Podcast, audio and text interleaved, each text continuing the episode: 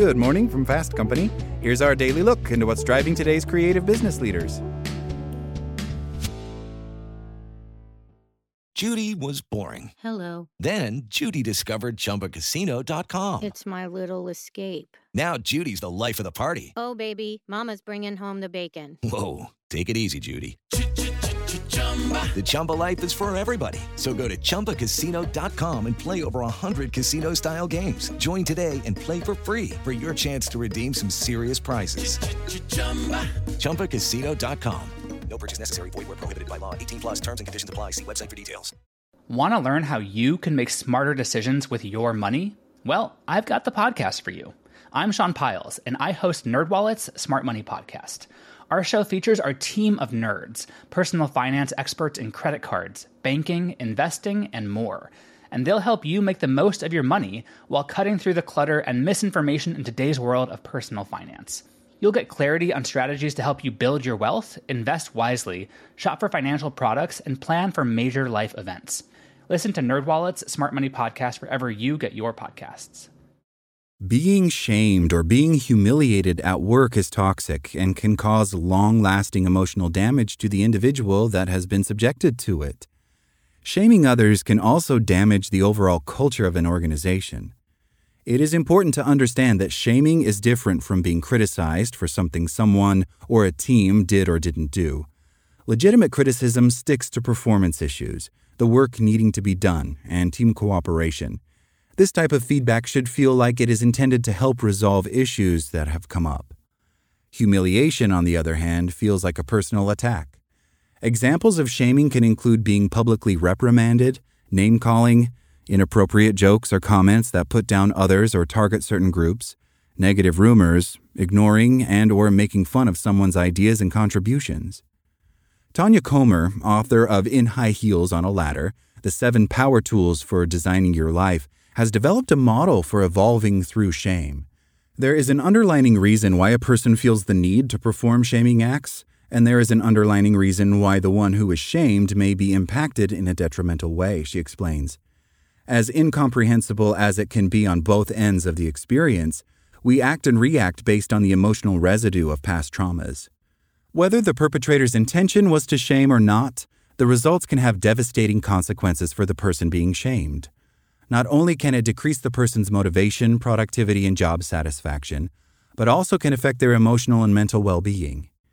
If you have been in the workplace for a considerable length of time, you may have experienced or witnessed some form of shaming. Here are some ideas for how you can handle it effectively. It can be easy to dismiss shaming behavior by telling ourselves that it's just the way this person is and to let it slide. However, we are not doing ourselves or the perpetrator any favors by not calling them out on their behaviors.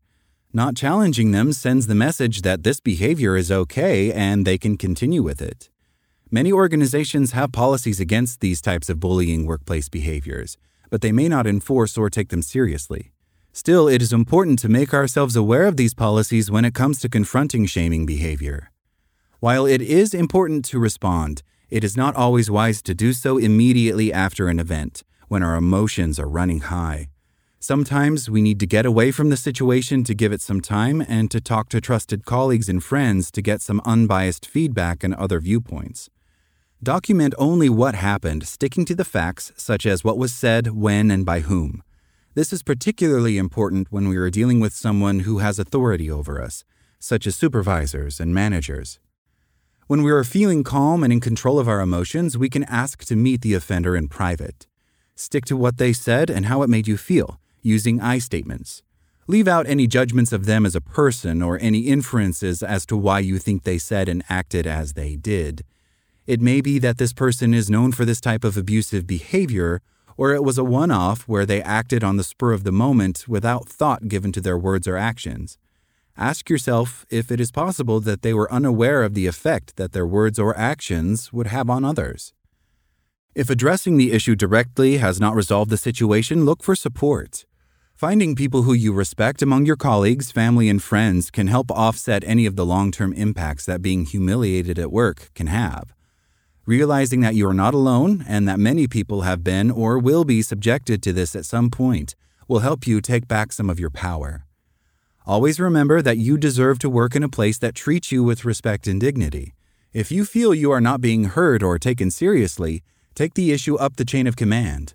Whether or not you feel satisfied with the results in the end, you will know you did everything you could. Your actions could prevent someone in the future from going through what you did. If you have to leave the organization, you can do so with your dignity intact. If, despite your actions, nothing happens and all signs point to the conclusion that shaming behavior is an ingrained and acceptable practice in the organization, you may have to consider looking for opportunities elsewhere. We spend a significant amount of our lives at work, and staying in a toxic environment for a long time can have a detrimental effect on our mental and physical well being, even though we may not be aware of it when we're in it. That's all today from Fast Company. Talk to you tomorrow.